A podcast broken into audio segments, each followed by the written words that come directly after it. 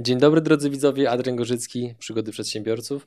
Witam Was w wyjątkowym dla mnie odcinku, ponieważ mam dzisiaj przyjemność gościć człowieka, którego od wielu, wielu lat obserwuję w internecie i który w mojej skromnej opinii jest jedną z bardziej pożytecznych osób w polskiej blogosferze. Zanim kamera ukaże jego zacne oblicze, to pozwolę sobie jeszcze zrobić krótkie wprowadzenie. Mąż, ojciec, przedsiębiorca, były bankier, żywa, żywa, to jest bardzo ważne, żywa legenda polskiej blogosfery, Niezwykle pożyteczna osoba, która w biznes ruszyła w momencie, kiedy zarabiała 20 tysięcy złotych miesięcznie, plus dostawała 100 tysięcy bonusu rocznie, no i stwierdziła, że to jest trochę niewygodne, więc poszła własną drogą. Naszym gościem dzisiaj jest Marcin Iwódź. Dzień dobry. Cześć Adrianie, dzień dobry, dziękuję bardzo serdecznie za zaproszenie. Powaliłeś mnie tym e, przedstawieniem. E, określenie bankier, owszem, przepracowałem 11 lat w branży finansowej, 6 lat w branży inwestycyjnej. Ostatnia moja praca to fundusz inwestycyjny, ale mhm. kiedy powiedziałeś bankier, to od razu przypomniał mi się obrazek, gdy rozmawiałem z jednym ze swoich y, bardzo zamożnych klientów. Ja dostałem w szczycie kryzysu finansowego od moich kolegów z zespołu takie spinki do koszuli na jednej było napisane Trust me, a na drugiej I'm a banker. I to było w sytuacji, kiedy wiadomo, no, mhm. banki nabroiły bardzo przy kryzysie finansowym. I pojechałem do tego klienta na spotkanie i tak sobie żartobliwie usiadłem, żeby widział, co na tych spinkach jest. On popatrzył i ja mówię do niego, no i co ty na to? On mówi, wiesz co, ty nie jesteś bankierem. Ty jesteś bankowcem. Wiesz, jaka jest różnica między bankierem a bankowcem?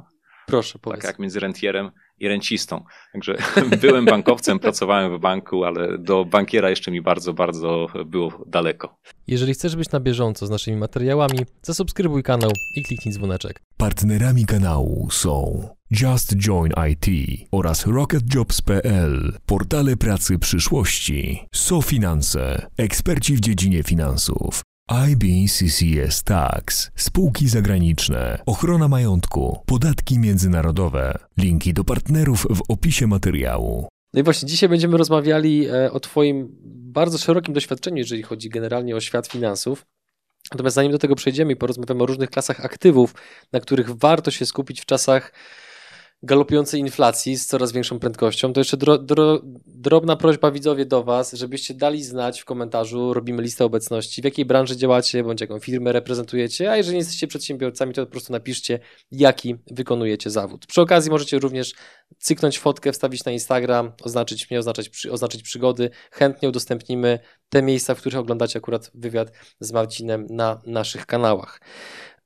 Zanim przejdziemy do tych klas aktywów, to powiedz mi, co w głowie ma człowiek, który, nawiązując do tego wprowadzenia, zarabia takie pieniądze i stwierdza, że nie, ja chcę, ja chcę coś innego. Co się wtedy w twojej głowie działo i jak to wytłumaczyłeś swojej cudownej żonie?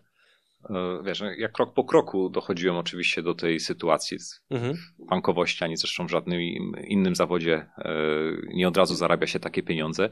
I to jest taka forma złotej klatki tak naprawdę, bo trudno jest czegoś takiego zrezygnować, szczególnie, że ja bardzo moją pracę lubiłem, miałem bardzo fajny zespół i do tej pory utrzymuję relacje z wszystkimi moimi przełożonymi.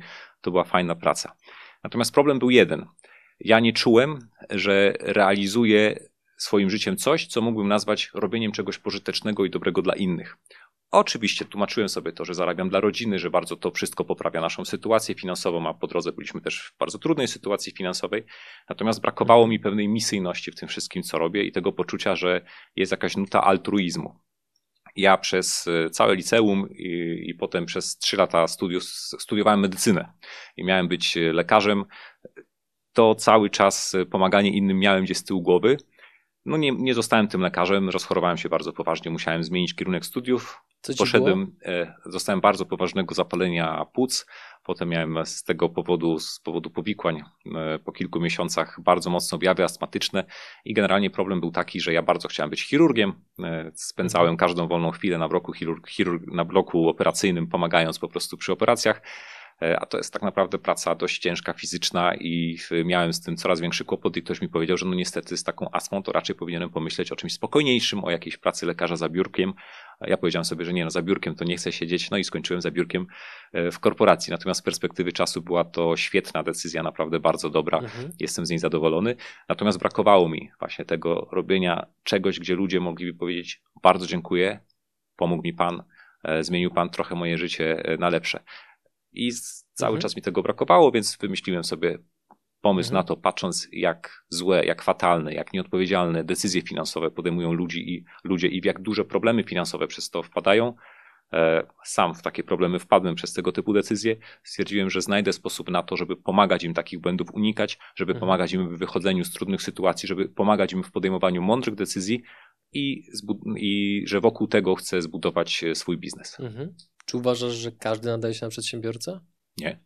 Pytam dlatego, ponieważ taka jest narracja czasami prowadzona, że rzuć korpo, załóż startup, jakoś to będzie, a ja, ja osobiście uważam, że to jest bardzo krzywdząca narracja i bardzo niebezpieczna dla wielu ludzi. I, I, zupełnie niepotrzebna, dlatego że są osoby, które świetnie sprawdzają się w korporacji i dla nich to jest naturalne środowisko funkcjonowania i potrafią tam poruszać się bardzo sprawnie, bardzo dobrze. Ja nie miałem takich talentów. Ja nigdy nie miałem talentu do politykowania, e, do tego, żeby wydeptać sobie tamtą ścieżkę wyżej. Zawsze wybierałem raczej takie, takie ścieżki bardziej specjalistyczne związane z zarabianiem na własnej, na własnej wiedzy i umiejętnościach, ale są osoby, które świetnie sobie w mhm. korporacji poradzą, w biznesie poradzą sobie słabiej. Myślę, że trzeba po prostu budować na tym, gdzie mamy nasze mocne strony i na tym, co sprawia nam e, przyjemność. Mhm. I na tym, co sprawia nam przyjemność. Natomiast praca w korporacji uważam jest bardzo potrzebna, jest bardzo cenna i jeżeli ktoś pracuje w korporacji, radzi sobie dobrze i z tyłu głowy ma taką myśl, że a, wolałbym być przedsiębiorcą, to nie tędy droga. Moim zdaniem droga do biznesu nie wiedzie poprzez ucieczkę z korporacji, tylko to musi być ucieczka do czegoś. Ja miałem konkretny pomysł na swój biznes. Zresztą jak już zaczynałem pracę w korporacji, to sam sobie powiedziałem, że 10 lat po to, żeby się nauczyć, żeby wiedzieć, jak potem wykorzystać tę wiedzę w budowaniu swojego biznesu. Mhm. Zajęło mi to ostatecznie 11 lat, więc miałem jeden, dzień, jeden rok spóźnienia, ale y, absolutnie znając też wiele osób, nie uważam, że każdy może zostać przedsiębiorcą i nie mówię tego jako y, takiej przestrogi typu odpuść sobie, tylko mówię to z pełnym uznaniem, że po prostu również w korporacjach można świetnie sobie radzić i robić bardzo fajne rzeczy. Ta potrzeba, chęć pomagania innym, ona z roku na rok w tobie narastała coraz bardziej i kiedy był taki, kiedy był taki moment tego Rubikonu, że stwierdziłeś, dobra, po tych 11 latach akurat to jest ten moment. Powiedziałeś, że zaplanowałeś sobie 10 lat, jasne, tylko to jest tak długi odcinek, że ciężko przewidzieć, co się wydarzy po drodze. Więc jestem ciekaw, e, na ile ta wewnętrzna chęć pomagania innym, mm, ona była cały czas obecna, czy może była zagłuszana przez powiedzmy takie właśnie inne benefity, które wynikały z tego, że pracowałeś właśnie w korporacji? Jak to, wynik- jak, jak to wyglądało w Twojej głowie? Wiesz, ja tę chęć pomagania innym rozwijałem krok po kroku, w sensie takim, że dla mnie na początku było to zadbanie przede wszystkim o bezpieczeństwo swojej rodziny. Mhm. A niestety po drodze zachłysnąłem się trochę Warszawą, zachłysnąłem się trochę tymi pierwszymi pieniędzmi, które dostałem, zadłużyłem się bardzo, bardzo mocno, podjęliśmy z żoną kilka złych decyzji finansowych i mieliśmy po prostu spore długi. Mhm. I kiedy oprzytomniałem, kiedy krok po kroku zaczęliśmy z tych długów wychodzić i kiedy zagryźliśmy zęby, robiliśmy wszystko, żeby zwiększać swoje dochody i poprawić swoją sytuację finansową, no, musiałem szukać metod, które pomagają w dojściu do takiej y, dobrej sytuacji finansowej. I kiedy już przeszliśmy tę drogę, zdałem sobie sprawę, że to może pomagać innym i że to może jest ten brakujący element, którego przez długi czas szukałem gdzieś na zewnątrz. Wiesz, ja pracując w korporacji organizowałem na przykład jakieś zbiórki pieniędzy na prezenty dla dzieci, woziliśmy pieniędzy dla dzieci z domu dziecka. Czułem, że naturalną częścią życia jest to, żeby pomagać też innym. Ale zawsze robiłem to trochę tak z boku, obok pracy, że to było takie, wiesz, dodatkowe hobby.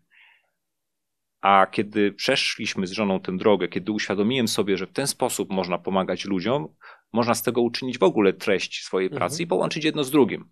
Czyli robić fajny biznes i pokazywać, że można też zarabiać pieniądze, robiąc coś dobrego i pożytecznego. E, no i kiedy te rzeczy kliknęły, kiedy to udało się połączyć, no to był taki naprawdę moment, od którego, mhm. no tak się mówi, że jeśli ktoś ma pasję, to nie czuje, że pracuje. Czuje się, że się pracuje i to też, też męczy, ale jednak satysfakcja jest potężna i nie wyobrażam sobie w tej chwili, żeby mógł robić coś innego albo pracować w branży, która nie łączy się z tym, że komuś w realny sposób się mhm. pomaga. Czyli de facto coś, co było e, na tamten moment przynajmniej w pewien sposób złe, stresujące, niewygodne, stało się takim fundamentem, na którym no, zbudowaliście coś, co pomaga teraz tysiącom osób. Mówisz o tej historii walki tak, z długami. Tak, no tak, tak oczywiście, to, to, to, to, to było bardzo, bardzo trudne, ale ważne doświadczenie i faktycznie mhm. mam je cały czas z tyłu głowy, w związku z tym mam mnóstwo w sobie pokory, mam bardzo dużo zrozumienia też dla osób, które są w trudnej sytuacji finansowej. E, naprawdę nie trzeba być głupim człowiekiem, żeby znaleźć się w swojej sytuacji finansowej. To są często takie głupie decyzje mądrych ludzi, które do tego, które mhm. do tego potrafią doprowadzić. Jak uchwyciłeś tę energię i skierowałeś ją w dobrym, dobrym kierunku? No bo w takim powszechnym rozumieniu emocji, no to ludzie na emocje patrzą, że one są dobre albo złe. Natomiast też jakby wielu psychologów mówi, że emocje nie są dobre albo złe, one po prostu są, one próbują coś ci powiedzieć. No i teraz w tamtej sytuacji prawdopodobnie nie czułeś się zbyt komfortowo, więc wystąpiła pewnego rodzaju energia, którą no, większość osób by nazwała prawdopodobnie negatywną. Więc co spowodowało, że tę energię uchwyciłeś i skanalizowałeś ją w kierunku, który jest pożyteczny dla tak ogromnej ilości osób, zamiast na przykład otworzyć flaszkę i nie odbierać telefonów na przykład od komorników? Trudne pytanie. Dziękuję, postaram, się, po, postaram się na nie e, odpowiedzieć najlepiej, jak potrafię. E, wiesz, przez długi czas, kiedy popada się w trudną sytuację finansową, człowiek sobie tłumaczy, że wszystko jest w porządku, że to jest tylko chwila, że za chwilkę stanę na nogi. Tłumaczymy sami przed sobą swoje głupie decyzje i mówimy na przykład, no dobra, mam długi, ale jeszcze jeden wyjazd na wakacje w ogóle za grube pieniądze jest niezbędny, prawda, żeby, żeby je sfinansować. Natomiast w momencie, kiedy dociera do ciebie, że to, co robisz, jest po prostu głupie, no to coś się zaczyna, e, coś się zaczyna zmieniać. I ja pamiętam taki moment, kiedy kupiłem sobie kolejny gadżet, a jakże telefon komórkowy. To był rok 2008 i tam w tym telefonie były aplikacje do słuchania podcastów i parę takich przykładowych podcastów, gdzie można było sobie pobrać e, jeden z odcinków i znalazłem tam odcinek e, podcastu Dave'a Ramseya. Nie miałem pojęcia, kto to jest, ale to był taki facet, który wyprowadza Amerykanów z długów. I w jego odcinku usłyszałem historię ludzi, małżeństwa, którzy w ciągu roku pozbyli się 40 tysięcy dolarów zadłużenia i opowiadali o tej swojej walce i o tym, jak się cudownie czują bez tych długów. Na koniec oni robią taki debt free scream, czyli wiesz, tak we are debt free, jest taki okrzyk.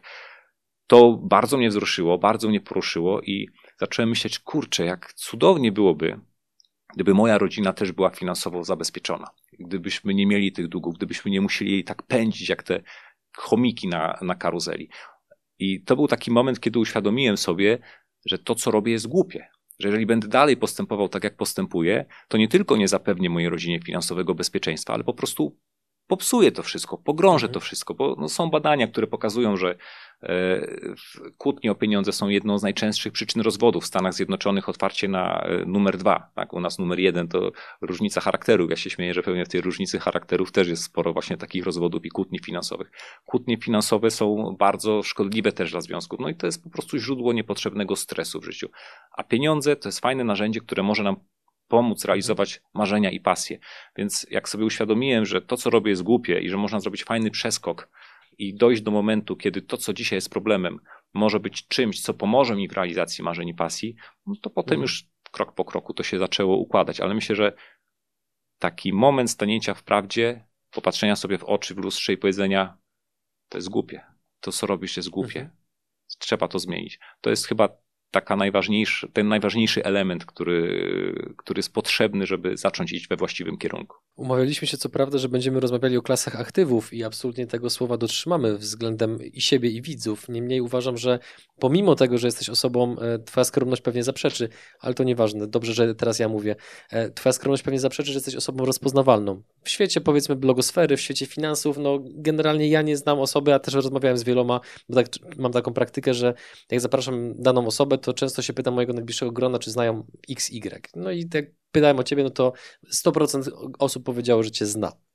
Natomiast zakładam, że jest też wśród naszej widowni pewna część osób, która Ciebie jeszcze nie zna, więc e, uważam, że ten taki wstęp, trochę długi, który zrobiliśmy a propos Twojego backgroundu, mówiąc tak po polsku, e, Twojej historii zawodowej, m, mm, jest po prostu potrzebny. I teraz mam jeszcze jedno pytanie a propos tego, i potem przechodzimy do klas e, aktywów. M, mm, jakie były top 3 te najgłupsze błędy, które zrobiłeś, czy zrobiliście, które was postawiło w takiej sytuacji i jaki był poziom zadłużenia wtedy? Jeszcze słowo komentarza do tej rozpoznawalności. Myślę, że e, tak jak rozmawialiśmy przed programem, my mamy swoje bańki, więc pewnie w jakimś takim otoczeniu ta rozpoznawalność jest, ale ja mam tę misję, żeby dotrzeć do 15 milionów Polaków i żeby naprawdę każdy Polak dokładnie wiedział, że jeżeli potrzebuje dobrej finansowej porady, jeżeli chce usłyszeć prawdę, a nie jakieś tam sprzedawanie marzeń, e, mhm. to że e, Marcin Iwódź i jego firma to jest miejsce, do którego trzeba iść. Więc e, tutaj drogę mam jeszcze bardzo, bardzo daleką i uważam, że ta rozpoznawalność jest praktycznie żadna. Wracając do tych mhm. twoich top trzy, trzy, trzy błędów. Pierwsza sprawa to jest uwierzenie w mit realizacji swoich marzeń na kredyt konsumencki czy w ogóle na to, że za pożyczone pieniądze możemy e, zrealizować jakieś marzenia, tak? E, jest taki moment, kiedy zaczynasz troszkę lepiej zarabiać i za chwileczkę banki ustawiają się do ciebie w kolejce, e, oferując ci różnego rodzaju ułatwienia na spełnienie marzenia. Ja pamiętam dzień, kiedy dostałem kartę kredytową i kiedy, wiesz, byłem wart tego, żeby mieć kartę kredytową i móc zrobić zakupy. Wow, bank mi, bank mi zaufał, no niesamowite. Teraz to naprawdę mogę robić y, wspaniałe rzeczy dzięki tym pieniądzom. To było absolutnie głupie. Nie wiem, być może to wynikało z takiego głodu. Wiesz, ja jestem 77 rocznik, mam 44 lata, więc y, ja pamiętam dobrze te czasy, kiedy nie było absolutnie nic w sklepach, a jak poszedłem mama mnie wysłała po kiełbasę do sklepu, to siostra musiała ją potem oddać, bo była zielona, e, a to była jedyna kiełbasa wtedy w sklepie mięsnym w Lubinie na Dolnym Śląsku, z którego, z którego pochodzę, więc pewnie gdzieś po wyrwaniu się z tego małego miasta starałem się sobie to skompensować. I to był bardzo duży błąd, czyli wydawanie więcej niż się zarabiało i korzystanie z długów po to, żeby realizować swoje marzenia. W czym bank ci ułatwił spełnienie marzeń? Co kupiłeś sobie? w czym bank mi ułatwił tak, spełnienie marzeń. Użyłeś, użyłeś takiego ładnego sformułowania, podoba mi się. No słuchaj, no generalnie hulaj dusza, piekła nie ma, tak? Można było sobie jeździć y, czy to na jakieś wycieczki, czy robić, y, kupić sobie każdy gadżet, który przychodził ci do głowy. No generalnie było myślenie o tym, że cały świat się zadłuża. Ja pamiętam rozmowę z moją mamą, która powiedziała, Marcin, to nie tak, nie? My z tatą przez całe życie nie mieliśmy żadnych długów, nie idź tą drogą. Ja mówię, mamo, cały świat się zadłuża, zobacz na Amerykę, tak potężna, silna gospodarka, to jest normalne, że się przelicza wręcz e, na raty to, czy mogę sobie kupić nowy samochód, czy mogę sobie spełnić jakąś inną, inną zachciankę. Więc to był jakiś, no jakiś koszmar, kiedy teraz myślę o tym, jak głupio wtedy podchodziłem do pieniędzy. E, I to jest numer jeden. Numer dwa to jest to, że kiedy włączy nam się pewna taka zapadka konsumpcyjna, kiedy wejdziemy na jakiś poziom, wydaje nam się, że a, muszę tyle wydawać na życie, bardzo trudno jest z tego zejść. I wiele rzeczy, które tak naprawdę są bzdurnymi jakimiś tam zachciankami, my nazywamy, że to są nasze potrzeby, tak? Potrzebuję to zrobić, nie wiem.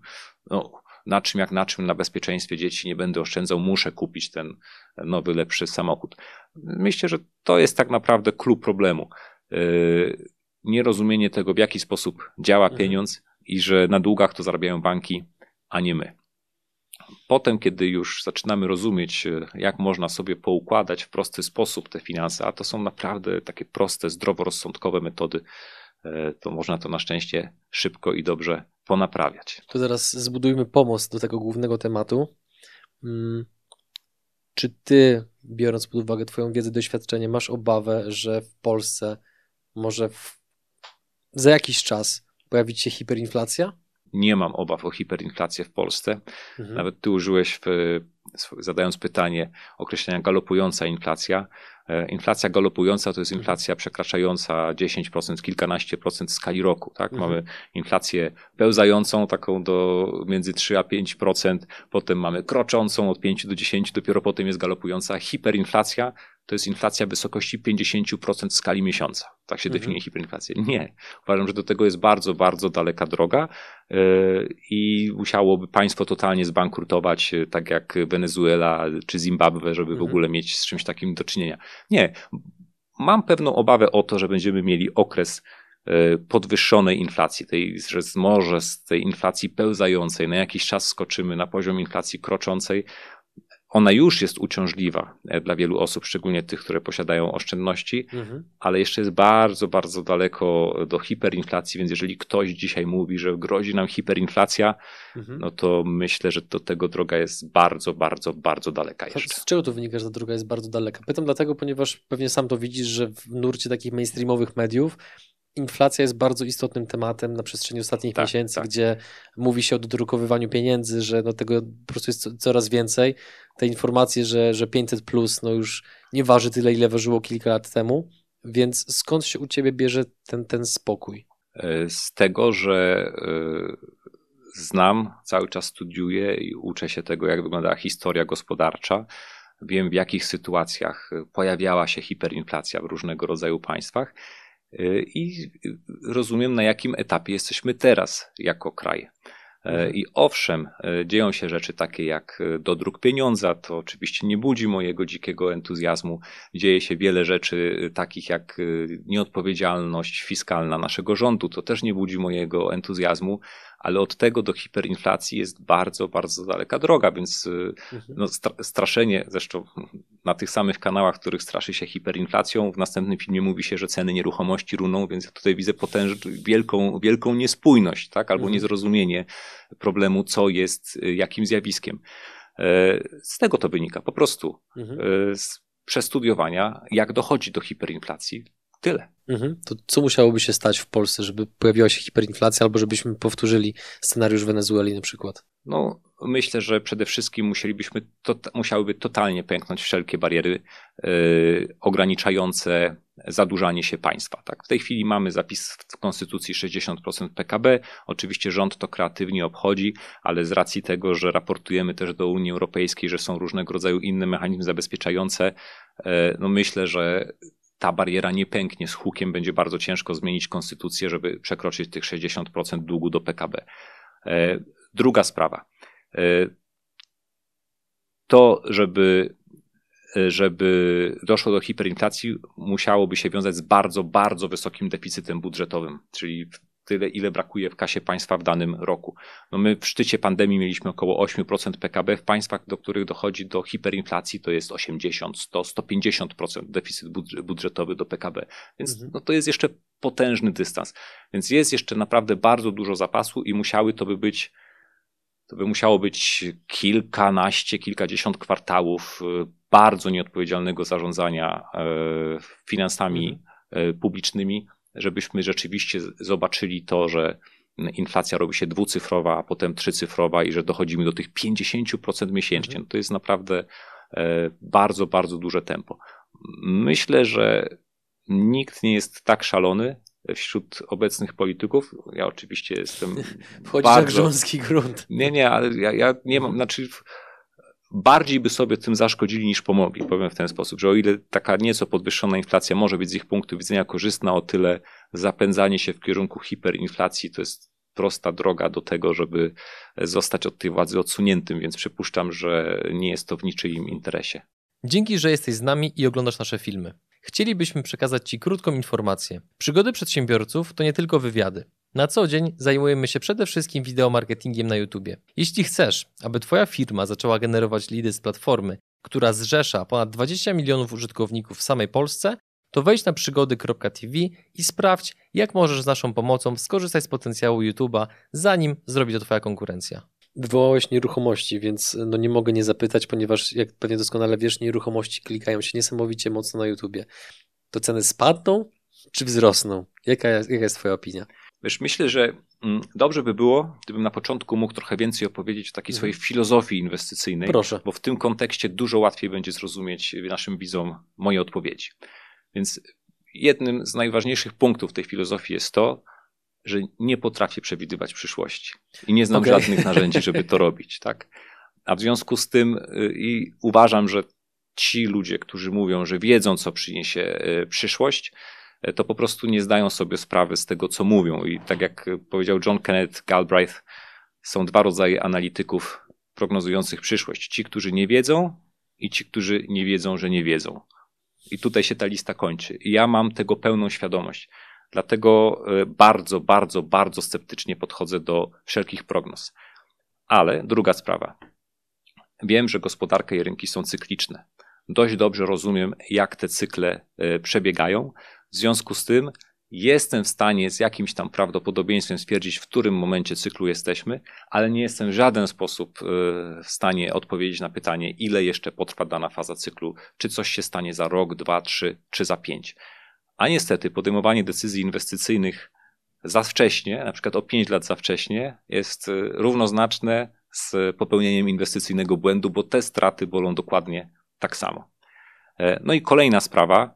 E, nie łudzę się co do tego, że ja, pomimo jakichś tam moich doświadczeń z branży inwestycyjnej, pomimo tego, że pasjonują mnie kwestie związane z inwestowaniem, że ja mam wiedzę pozwalającą mi na to, żeby podejmować jakieś duże, mocne zakłady z rynkiem. Wiem, że po drugiej stronie mam ludzi, którzy robią to 24 godziny na dobę, wspomaganych systemami sztucznej inteligencji, uczenia maszynowego, dla których jestem naprawdę płotką. I jeżeli moja wiedza jest taka, i w stosunku być może do przeciętnego Kowalskiego ona jest gdzieś tam wyższa, mhm. czy jest nieprzeciętna, to to, co potrzebowałbym wiedzieć, żeby silić się na jakieś prognozy i y, robić duże zakłady z rynkiem, jest, no, braku, braknie nam tutaj kadru. I ja mam tego pełną świadomość. I wiem, że y, to, co może być źródłem moich błędów inwestycyjnych, to nie to, czego nie wiem, tylko to, co wydaje mi się, że wiem na pewno. Stąd staram się z ogromną podkorą, pokorą podchodzić mhm. do inwestowania. Więc kiedy pytasz mnie, czy ceny nieruchomości spadną, czy wzrosną, mogę Ci odpowiedzieć zgodnie z prawdą. Nie wiem i nie wie mhm. tego nikt. Ale możemy spojrzeć w przeszłość, zobaczyć, co się działo i na tej podstawie starać się wyciągać wnioski, co się działo po tym, jak byliśmy w sytuacji podobnej do tej. I teraz tak, no, mieliśmy mocne wzrosty nieruchomości w 2019, w 2020 roku.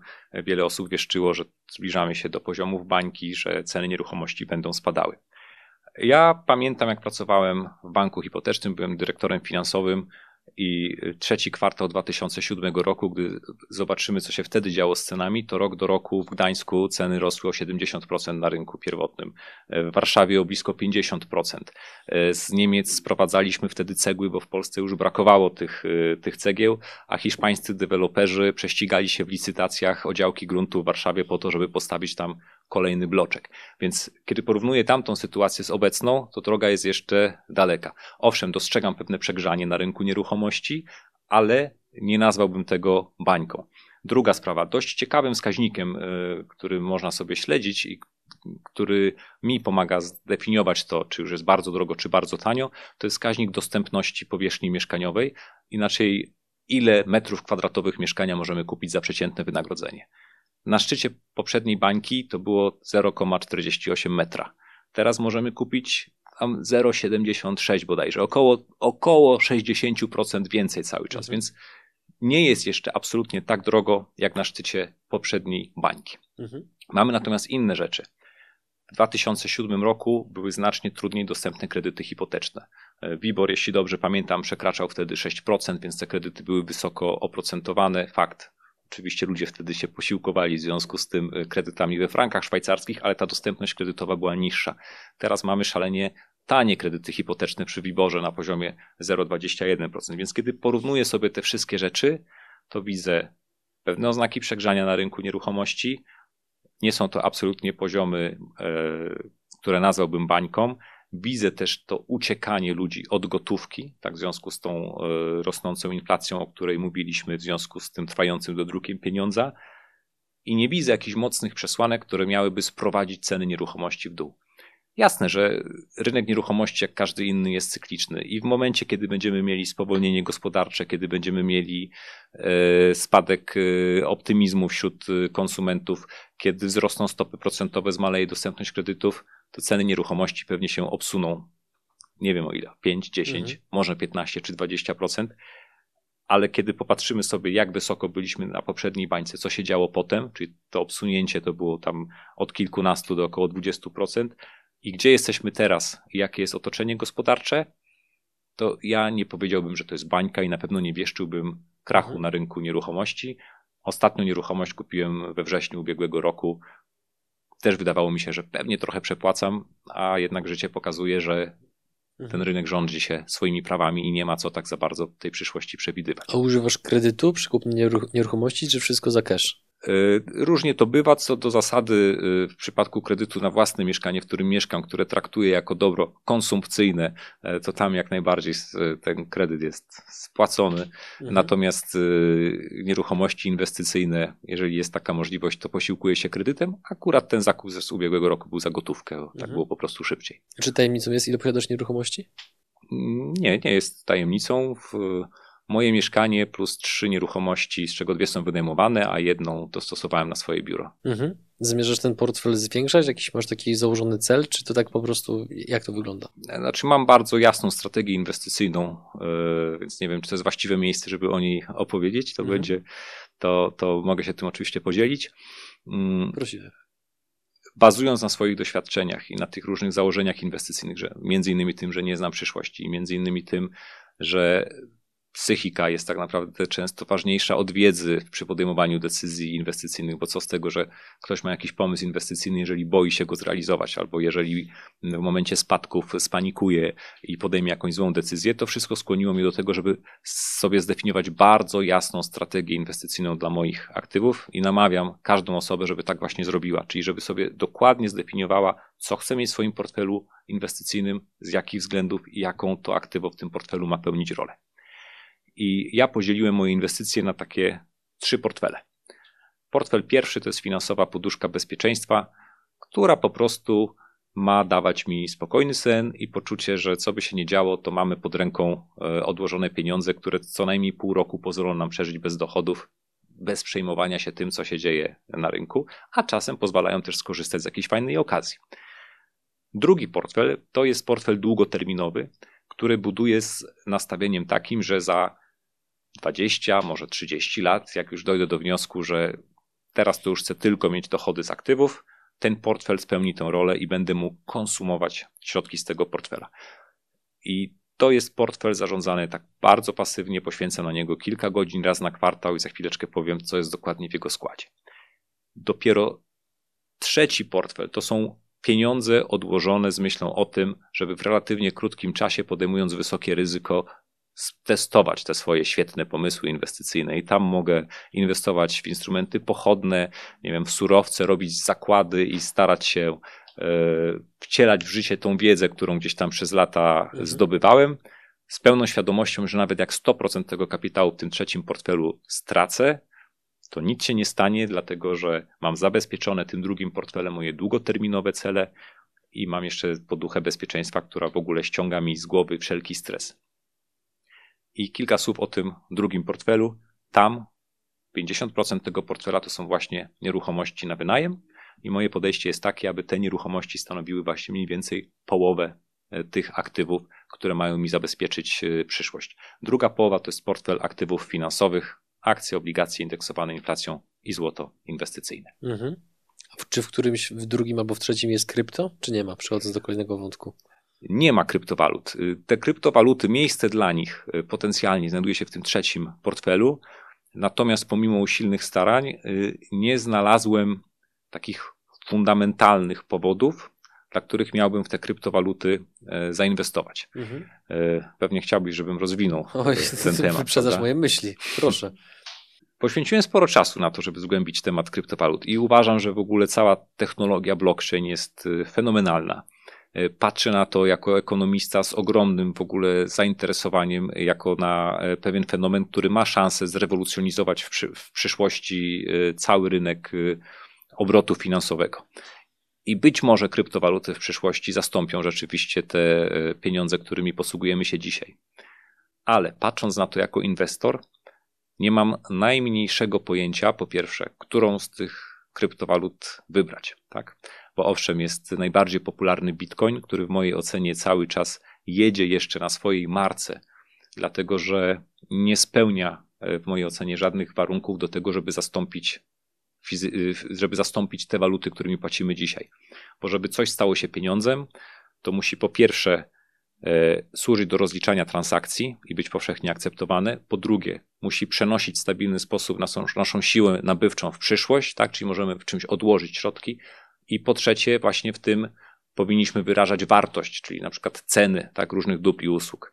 I w przypadku Bitcoina, jeśli chodzi o, transakcji, o transakcyjność, no to to jest bardzo znikomy w tej chwili rynek. On cały czas pozostaje znikomy i do tego fizycznie liczba transakcji, które mogą być przetworzone w systemie Bitcoina versus na przykład to, co może być przetworzone w systemie Visa, to jest chyba tutaj 10 transakcji na sekundę, tam jeśli dobrze pamiętam 24 tysiące transakcji na sekundę, albo podobna skala e, rozjazdu jest tutaj, więc e, jeśli jakaś kryptowaluta zastąpi nasze współczesne pieniądze, to ja chyba nie postawiłbym na Bitcoina.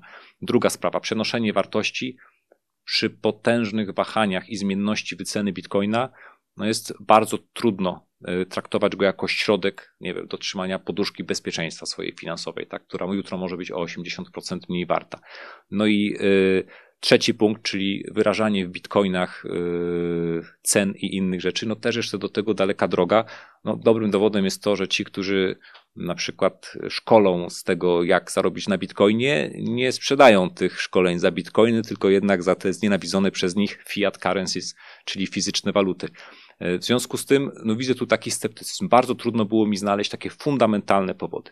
Natomiast widzę dużo takich powodów spekulacyjnych na zasadzie takiej, że po prostu rośnie liczba osób, które wpłacają tam pieniądze. I to też może być motyw, żeby zarobić. Spekulacja jest też dobrym motywem, ale jest niestety bardzo ryzykowna i w momencie, kiedy mamy bitcoina no dzisiaj pewnie około 40 tysięcy dolarów, niedawno był 50 tysięcy dolarów, no więc pytanie, nawet jeżeli ten upside tak, jest jeszcze nie wiem, 200%, y, czyli dojdziemy, y, dojdziemy do 150 czy tam później 200 tysięcy dolarów, no w porządku, ale to już jest bardzo, bardzo duża dla mnie spekulacja, więc. Mhm. Nie kusiło cię, żeby chociaż jednego kupić? Nie, nie kusiło mnie. Nie kusiło mnie, dlatego że ja niechętnie rozstaję się ze swoimi y, pieniędzmi i jeżeli w coś inwestuję, to staram się to robić z pełną świadomością, dlaczego to robię. Tutaj jedynym motywem byłby motyw czysto spekulacyjny, ale nie wykluczam, że, że kiedyś mhm. być może to, to zrobię. Na razie po prostu siedzę z boku, przyglądam się temu e, i śmieję się, że trudno. E, jeżeli kiedyś zostanę miliarderem, to nie będzie to z powodu bitcoina. Mhm. E, nie przemawia też do mnie to, że jest ograniczona podaż walut. Owszem, 21 milionów bitcoinów, tam 19 milionów wydobyliśmy, ale liczba w ogóle kryptowalut jest nieograniczona, tak? Więc ja widzę inflację w kryptowalutach i drukowanie pieniądza w kryptowalutach dokładnie w taki sam sposób, w jaki widzę w tych walutach papierowych. Tyle tylko, że nie są to waluty tworzone przez rządy, tylko kolejne kryptowaluty tworzone przez e, różnych twórców. A to, że ten motyw spekulacyjny przeważa, no to jest przykład Dogecoina, tak, który jest walutą żartem, a jednak tak ludzie no, to Elon kupują. Musk pomógł szczęściu bardzo.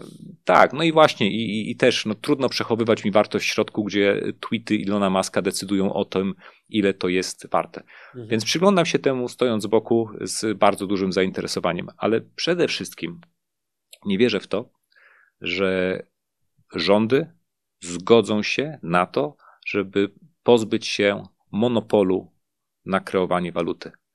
To jest jeden z najważniejszych atrybutów władzy to, że będąc politykiem, będąc rządzącym, masz wpływ na podaż pieniądza i na tym, co się z tym pieniądzem dzieje. E, więc e, myślę, że zresztą to widać już w Chinach, ale widać też w państwach takich jak Egipt, Iran, wiele, wiele innych, które wprowadzają po prostu ograniczenia w posługiwaniu się takimi walutami. I moim zdaniem, w sytuacji, w której rozwój tych kryptowalut, tych takich kreowanych niezależnie od rządów, zagroziłby monopolowi państw na podaż pieniądza, to zostaną po prostu wprowadzone y, ograniczenia i te waluty zostaną zdelegalizowane. Ale to jest tylko mój punkt widzenia. Y, każda klasa aktywów ma swoją narrację, każdy patrzy na to inaczej i między innymi dlatego dochodzi do transakcji na rynku. Tak? Ktoś uważa, że cena spadnie, więc sprzedaje, ktoś inny, że wzrośnie, więc kupuje. E, ja stoję z boku, rozumiem świetnie tych, którzy inwestują. Uważam, że spekulacyjnie to może być bardzo fajna, e, fajna mhm. zabawa, ale nie mam czasu i nie znalazłem argumentów takich, żeby swój kapitał na to e, przeznaczyć. Myślę, że wiele osób będzie wdzięcznych za ten fragment Twojej wypowiedzi a propos kryptowalut, bo to jest, to jest taki trochę, mam wrażenie, głos rozsądku w bardzo gorącej atmosferze minionych miesięcy, gdzie każdy powtarza buzzwordy typu E, no kupuję, bo wierzę w fundamenty, ok, ale czym są te fundamenty dla ciebie? E, no właśnie, że jest ograniczona podaż i tak dalej, no ale też wydaje mi się, że ten, ten poziom zrozumienia jest taki na zasadzie czytania nagłówków artykułów, że powtarzamy po prostu pewne rzeczy, żeby uzasadnić kolejny zakup, bo jesteśmy napędzani po prostu chciwością. Ale przechodząc do kolejnego wątku, bo krypto jest z nami od ostatnich kilku, kilkunastu lat, raczej kilku, mm, a złoto, o którym też wspomniałeś, jest od tysięcy lat. Mhm. Czy oprócz złota jest również srebro w Twoim portfelu, czy nie?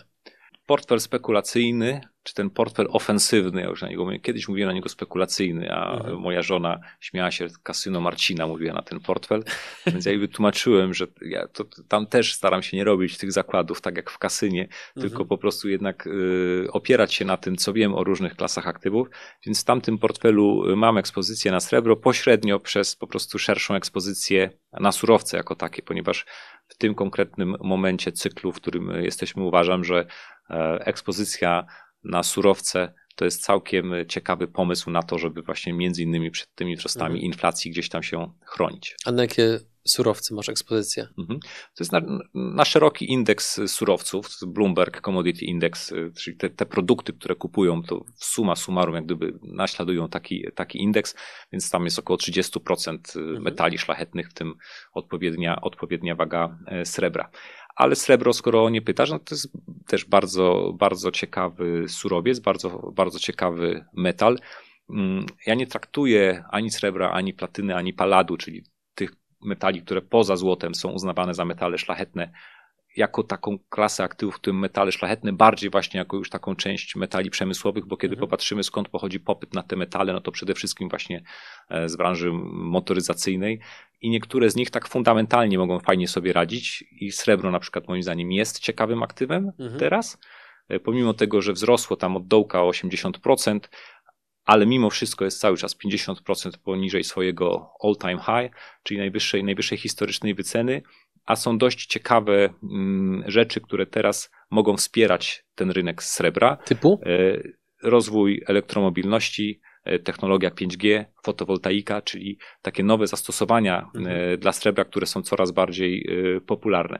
Więc wydaje mi się to, to, to ciekawe. Mhm. Natomiast trzeba się przygotować na to, że srebro to jest takie złoto razy dwa, jeśli chodzi o zmienność. E, no ale myślę, że jeżeli ktoś inwestuje w kryptowaluty, to zmienność na srebrze uzna, że to jest w ogóle zabawa dla starych dziadków takich, takich jak ja. E, natomiast to wcale nie znaczy, że nie wiem, cena srebra za miesiąc, dwa czy trzy będzie mhm. wyższa niż dzisiaj. Może po drodze ona bardzo mocno spadnie. I przypuszczam, że mm, no, ja, ja teraz, kiedy buduję pozycję w tym trzecim portfelu, robię to tak stopniowo, tak łyżeczką, a nie chochlą, żeby nie trafić w najgorszy moment, ale żeby też rozłożyć to takie ryzyko kupienia po najwyższej wycenie. E, I dla mnie to jest taki zakład na powiedzmy, no dla mnie krótki termin to jest od 0 do 3 lat. E, krótki termin. Tak, to jest krótki, to jest okay. krótki termin inwestycji, nie? więc taki, mhm. w takiej perspektywie wydaje mi się to całkiem, mhm. całkiem mhm. ciekawe.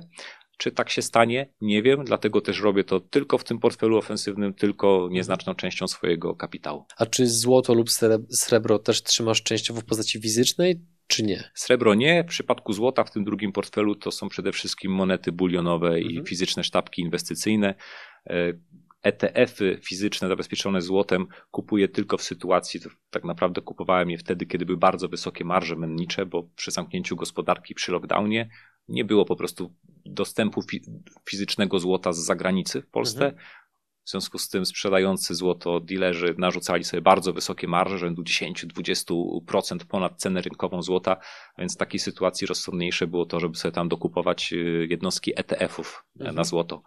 E, ale zabezpieczony również fizycznym kruszcem. A złoto kupujesz z intencją na wieczne niesprzedanie, czy jest jakiś e, inny powód? Kupuję je z intencją na sprzedawanie w momencie, kiedy będę już konsumował ten swój mhm. portfel. Czy to jest długoterminowy zakup, czyli teraz sobie regularnie utrzymuję konkretną wagę tego złota w portfelu. Mhm. Jak ta waga wzrośnie, bo ceny złota poszły do góry, tak jak mieliśmy to w, w zeszłym roku, tak, od, tam w złotówkach 23%, a w dolarach około 25, to y, nie kupowałem tego złota przy kolejnej wpłacie, tylko kupowałem inne aktywa. Staram się po prostu utrzymywać te stałe, zdefiniowane wcześniej przez siebie wagi. Mhm. Natomiast nastawienie jest takie, że nie za 5, nie za 10, tylko pewnie za jakieś 20-25 lat będę sobie potem sprzedawał po tej na przykład uncji miesięcznie i mhm. y, finansował z tego różne przyjemności, które myślę cały czas są przede mną. Dla tych widzów, którzy nie mają za bardzo styczności jeszcze z rynkiem metali szlachetnych, czy mógłbyś wyjaśnić, czym są monety bulionowe?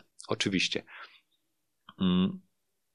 Są produkty wykonane z fizycznego złota, które mają postać czy to monet kolekcjonerskich, czy jakichś krótkich e, serii, które w swojej cenie duży procent tej ceny stanowi właśnie ta wartość kolekcjonerska, czy wartość tej pracy numizmatycznej włożonej w przygotowanie danej monety. Mhm. Innymi słowy, one są znacznie droższe w momencie, kiedy je kupujemy, od samego kruszcu, z którego są wykonane. A monety bulionowe to są takie monety bite po prostu na potęgę w ogromnych ilościach y, przez y, mennice. Nie wiem, czy to jest na przykład południowoafrykański Krugerrand, czy wiedeński Philharmonik, y, czy, czy liść klonowy. Czy liść klonowy kanadyjski, tak mhm. jest. Czyli monety bite w ogromnych ilościach, gdzie płacimy za kruszec i cena mocy zależy od, od kruszcu, a nie za to, że o, tu mamy piękną monetkę, e, rzadka mhm. seria i nie wiem, liczymy na to, że w przyszłości sprzedamy ją więcej. Więc to jest, po prostu budujemy sobie fizyczną ekspozycję na kruszec, a nie na to, że to jest moneta rzadka i w przyszłości ona będzie warta jeszcze dużo, dużo więcej. Ja nie znam się na tym, co decyduje o tym, czy w przyszłości dana moneta zostanie uznana za białego kruka i sprzedam ją wielokrotnie więcej niż złoto, w to się nie bawię, nie znam się na tym chcę mieć po prostu ekspozycję na kruszec i robię to mhm. przy pomocy tych monet bulionowych lub zwykłych sztabek lokacyjnych, w zależności od tego, co w momencie, kiedy kupuję złoto, jest po prostu tańsze. Jakiś czas temu rozmawiałem z e, Kamilem Koziołem. To jest taki gość, który zajmuje się między innymi projektowaniem komunikacji i prezentacji w taki sposób, że one są po prostu bardzo przekonywujące. Między innymi przygotowuje osoby, które występują na TEDzie i tak dalej. No, ma, ma, ogromną wiedzę, jeżeli chodzi o komunikację. I zapytałem się go, mm, czy znajomość mechanizmów wpływania na percepcję ludzi, na ich samopoczucie powoduje, że samemu jesteśmy w pewien sposób uodpornieni na to. On powiedział, że absolutnie nie, że, że nadal pomimo tego, że te mechanizmy rozumie, to często się łapie właśnie w różnego rodzaju pułapki marketingowe. I biorąc pod uwagę, mm, jak wielkie opanowanie od ciebie bije, jeżeli chodzi o finanse, gdy o nich mówisz, to zastanawiam się, czy Marcin Iwódź, e, podobnie jak Kamil Kozioł, czasami wpada w pułapki finansowe pomimo swojej wiedzy. Oczywiście, że tak. Oczywiście, że tak. I to, co robię, to, że, że na przykład zdefiniowałem sobie strategię, to, że prowadzę taki dziennik inwestora, w którym dokładnie sobie piszę, co kupuję, dlaczego kupuję, co zrobię, kiedy cena danego aktywa spadnie o 10, 20, 30%. Czy... W formie robisz to fizycznej, czy na komputerze tak, taki nie, dziennik? Robię to w formie, robię to w mhm. formie fizycznej, bo po prostu to jest dla mnie taki naturalny sposób pozwalający e, dotrzeć mojej korze mózgowej do głosu, tak? Mhm. Wiemy, mamy te teorię tych dwóch systemów, czyli system szybki. Kahnemana, tak. Tak, y, który, gdzie podejmujemy te decyzje szybkie, emocjonalne, odruchowe, y, oparte o nasze skróty myślowe, no i ten wolny, y, do którego musimy dotrzeć i zapisywanie sobie tego na papierze bardzo pomaga mi ustrukturyzować po prostu myślenie i podejmować te decyzje na spokojnie i w sposób bardzo, bardzo świadomy. Ale to nie znaczy na przykład, że kiedy są zawirowania jakieś na rynku, że kiedy mieliśmy na przykład marzec ubiegłego roku i giełdy spadały po 8-7% każdego, każdego dnia.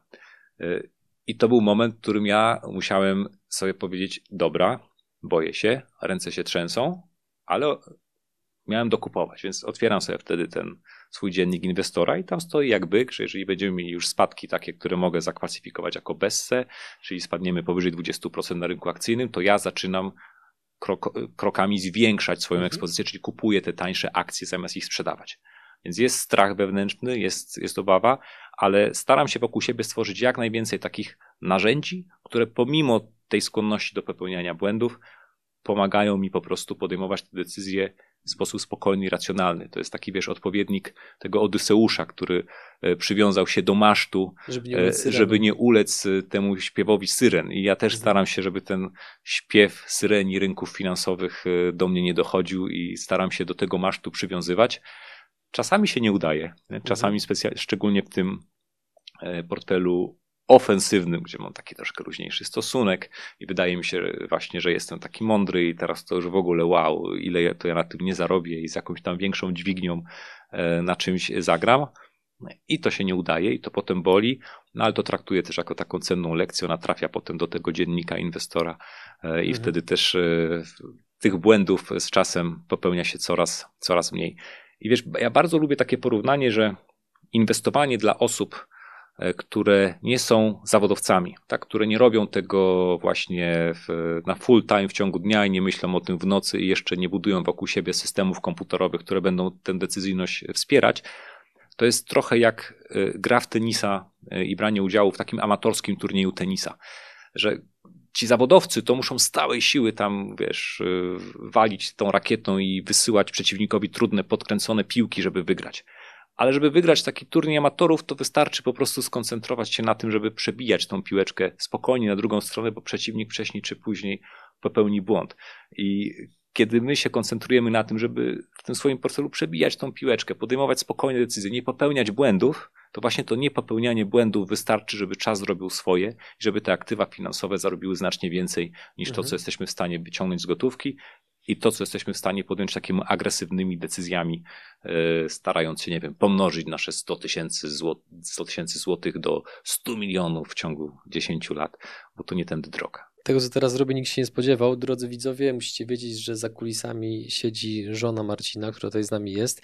E, powiedz, Kasiu, czy twojemu mężowi zdarza się być takim trochę nierozsądnym, zwariowanym, nieodpowiedzialnym, czy to jest po prostu cyborg, który ma Excela w głowie i wszystko kalkuluje? Bardzo panowany. Mhm. W kwestiach finansowych powiedziałem. Mhm. A w innych niekoniecznie. Dobra, bardzo dziękujemy za, za ten komentarz. Zbliżając się powoli do końca naszej rozmowy, powiedz proszę, internet jest oceanem informacji. To jest truizm, o tym każdy wie. W tym oceanie informacji są rzeczy przydatne, rzeczy nieprzydatne i rzeczy szkodliwe. Jakie rady finansowe są Twoim zdaniem szkodliwe, a wciąż funkcjonują w takim powszechnym obiegu i ludzie często podążają za nimi? Myślę, że dużo szkód mogą wyrządzić ludzie, którzy z taką stuprocentową pewnością siebie mówią o tym, co się teraz wydarzy, albo w co teraz w danym momencie warto zainwestować, bo to jest absolutnie e, najlepszy moment, i którzy sami uwierzą w to, że mają receptę e, na e, przyszłość. Mogą wyrządzić tym dużo szkód, dlatego że osoby, które nie mają wiedzy inwestycyjnej czy finansowej, one, kiedy się pytają, zadają pytanie w rodzaju, a jaka jest Twoja opinia na temat czegoś tam, to tak naprawdę szukają drogi na skróty do tego, żeby swoimi pieniędzmi postawić na taki pomysł inwestycyjny i licząc na to, że zarobią dużo pieniędzy. Więc uważam, że kiedy ktoś w sposób taki y, jednoznaczny stara się wskazać, co trzeba zrobić ze swoimi pieniędzmi, to warto jednak zdawać sobie świadomość, mieć świadomość tego, że y, Przyszłość to jest kilka, kilkanaście różnych scenariuszy, które mogą się wydarzyć z różnym prawdopodobieństwem. My nie tylko nie potrafimy zdefiniować dokładnie tych scenariuszy, ale nawet nie jesteśmy w stanie przypisać tych prawdopodobieństw. W związku z tym warto z ogromnym sceptycyzmem podchodzić do wszelkich prognoz inwestycyjnych i w taki sposób zbudować swój portfel, żeby nie potrzebować tych prognoz do tego, żeby za kilkanaście, kilkadziesiąt lat mieć dużo więcej kapitału niż mamy dzisiaj. I wbrew pozorom to nie jest takie trudne. Dlaczego? Bo kiedy spojrzymy na to, że gotówka to jest tylko jedna z różnych klas aktywów, jeden ze sposobów, w jaki możemy ten, no, nasze pieniądze przechowywać, tą naszą pracę, którą gdzieś odłożyliśmy, przechowywać i przenosić siłę nabywczą w przyszłość. To jest klasa aktywów, którą najlepiej znamy, na którą, y, z którą się dobrze czujemy, bo ona się za bardzo nie waha. Ale ona z definicji z roku na rok traci na wartości. W różnym tempie, raz wolniej, raz szybciej, ale inflacja jest wpisana we współczesną, we współczesną gospodarkę. W związku z tym może nie warto trzymać wszystkiego w tej gotówce, ale nie trzeba też robić wielkiego zakładu i przerzucać wszystko na inne klasy aktywów, które są bardziej ryzykowne, których nie rozumiemy lub których nie znamy. Natomiast zbudowanie e, portfela inwestycyjnego ma już dużo większy sens. Dlaczego? Bo jak spojrzymy na kilkaset lat historii rynków finansowych i popatrzymy sobie na różne klasy aktywów, y, właśnie czy to złoto, czy to surowce, czy to są obligacje indeksowane inflacją, czy akcje, czy nieruchomości, to nagle się okazuje, że każda z nich w długim terminie e, przyniosła dużo większą wartość niż ta wspomniana gotówka. Problem z nimi jest taki, że każda z tych klas aktywów po drodze zaliczyła jakąś wielką wtopę, tak? 60% na przykład spadku na wartości.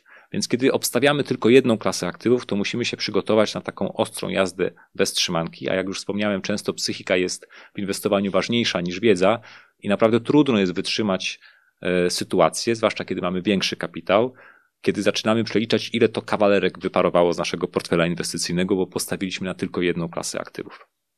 Więc uważam, że rozsądniej jest, biorąc pod uwagę to, że każda z tych klas aktywów jednak w długim terminie zachowuje się lepiej, zbudować sobie portfel z tych klas aktywów po to, żeby skorzystać z, no teraz użyję slangu, z braku korelacji między nimi, czy inaczej z niewielkich korelacji pomiędzy tymi klasami aktywów, albo najwyżej to wytniesz, a ja powiem to teraz mhm. jeszcze w sposób prostszy, z tego, że kiedy jakiś rok jest katastroficzny dla danej klasy aktywów, to może być bardzo sprzyjającym rokiem dla mhm. innych klas aktywów w tym portfelu. Czyli taka się taka bezpieczeństwo po prostu. Czyli ograniczamy ten mhm. poziom wahań. I kiedy ograniczymy ten poziom wahań do takiego poziomu, z którym czujemy się komfortowo, to inwestowanie przeradza się w taki proces przewidywalny, prosty, a nawet trochę nudny. I był taki noblista Samuelson, który powiedział, że inwestowanie powinno być nudne jak oglądanie rosnącej trawy albo schnącej farby. I rzeczywiście, kiedy sobie dobrze zdefiniujemy tą strategię inwestycyjną, to wystarczy po prostu patrzeć na tą rosnącą trawę, dokładać tam te kolejne ziarenka, odkładać pieniądze, a skoncentrować się na tym, co wyjdzie nam zdecydowanie lepiej, czyli na kontrolowaniu naszych wydatków. Bo dużo łatwiej jest nie wydać 500 zł miesięcznie niż 500 zł miesięcznie to jest 6 tysięcy rocznie, czyli musielibyśmy ze 100 tysięcy kapitału zarobić tam 7,4% przed podatkiem belki. No wyciągnąć 7,4% nie jest wcale tak łatwo ze 100 tysięcy, a tu wystarczy wyciąć 500 miesięcznie z, z naszych wydatków, już mamy te pieniądze. Tysiąc w naszej kieszeni zaoszczędzony ma dokładnie taką samą wartość jak tysiąc, który zarobimy w pocie czoła na rynku finansowym. Kolejny element, puścić swoją parę w zwiększanie przychodów z działalności czy dochodów y, z pracy. Tam są pewne pieniądze i tam na to mamy największy wpływ. I dopiero kiedy o te dwa filary zadbamy, to inwestowanie na rynkach finansowych pomoże nam jeszcze ten kapitał spokojnie pomnażać. Ale nie powinniśmy zostawiać, zostawiać tamtych obszarów, gdzie w realny sposób możemy bardzo pozytywne zmiany wprowadzić i rzucać się na inwestowanie, starając się pobić Warrena Buffetta. To, że tak często przytaczamy Warrena Buffetta, to jest najczęstszy dowód na to, jak mało jest takich ludzi, którym taka sztuka aktywnego zarządzania wychodzi skutecznie. Ale zacytuję go na koniec, że giełda to jest takie miejsce transferu pieniędzy od inwestorów aktywnych do inwestorów cierpliwych. Myślę, że jak sobie to zdanie wyryjemy gdzieś tam w sercu, to będziemy mogli z lepszą perspektywą podejmować też decyzje inwestycyjne. Gdybyśmy teraz robili wywiad z udziałem publiczności, to właśnie bym powiedział Drodzy Państwo, moim gościem dzisiaj był Marcin Iwódź. Proszę, brawa, brawa, brawa, brawa. Należy publiczności jeszcze nie ma, więc e, po pierwsze podziękuję Ci za naszą rozmowę, za taką ilość ciekawych i przydatnych informacji. I jeszcze poproszę Cię, żebyś powiedział, gdzie nasi widzowie mogą znaleźć e, Cię w internecie, na, na jakich kanałach jesteś, jesteście obecni. Oczywiście zapraszam serdecznie na mój kanał YouTube, e, Marcin Iwódź, po prostu tak się nazywa kanał, na mój blog Finanse Bardzo Osobiste, adres marciniwódź.com, ale również na podcast o tej samej, o tej samej nazwie E, myślę, że tam najłatwiej będzie znaleźć te treści. Ja prowadzę również na YouTubie w ramach mojego kanału taki mini cykl pod tytułem Finansowa Forteca w praktyce, czyli pokazuję jak e, w jakie aktywa inwestuję pieniądze, pokazuję konkretne e, transakcje, czy tak jak niektórzy mówią, ich brak, bo w ciągu kwartału nic z tym portfelem nie robię, raz na kwartał po prostu się nim zajmuję i staram się przekazać to, czego nauczyłem się przez lata pracy w branży inwestycyjnej, to, czego nauczyłem się zdając egzaminy i zdobywając licencję CFA, e, że tak naprawdę tu chodzi o proste rozwiązania, a nie o wiarę w to, że dokonując częstych transakcji i słuchając różnego rodzaju guru, staniemy się szybko milionerami, bo no staniemy się milionerami pod warunkiem, że wcześniej byliśmy miliarderami, więc nie warto chyba tą drogą kroczyć. Tu postawimy kropkę. Cieszę się, że mogliśmy dołożyć e, drobną cegiełkę w Twoim procesie uświadamiania 15 milionów Polaków, że e, warto pogłębiać wiedzę finansową. Cieszę się, że mogliśmy to zrobić, ponieważ żywię głębokie przekonanie, że mądre, wykształcone społeczeństwo to jest zamożne społeczeństwo, a jak jest zamożne społeczeństwo, to wszystkim generalnie żyje się lepiej. Więc e, Marcin, to była dla mnie ogromna przyjemność i zaszczyt. Dziękuję Ci za przyjęcie naszego zaproszenia. Bardzo serdecznie dziękuję. To była ogromna przyjemność i cieszę się, że wreszcie mogliśmy się spotkać i porozmawiać.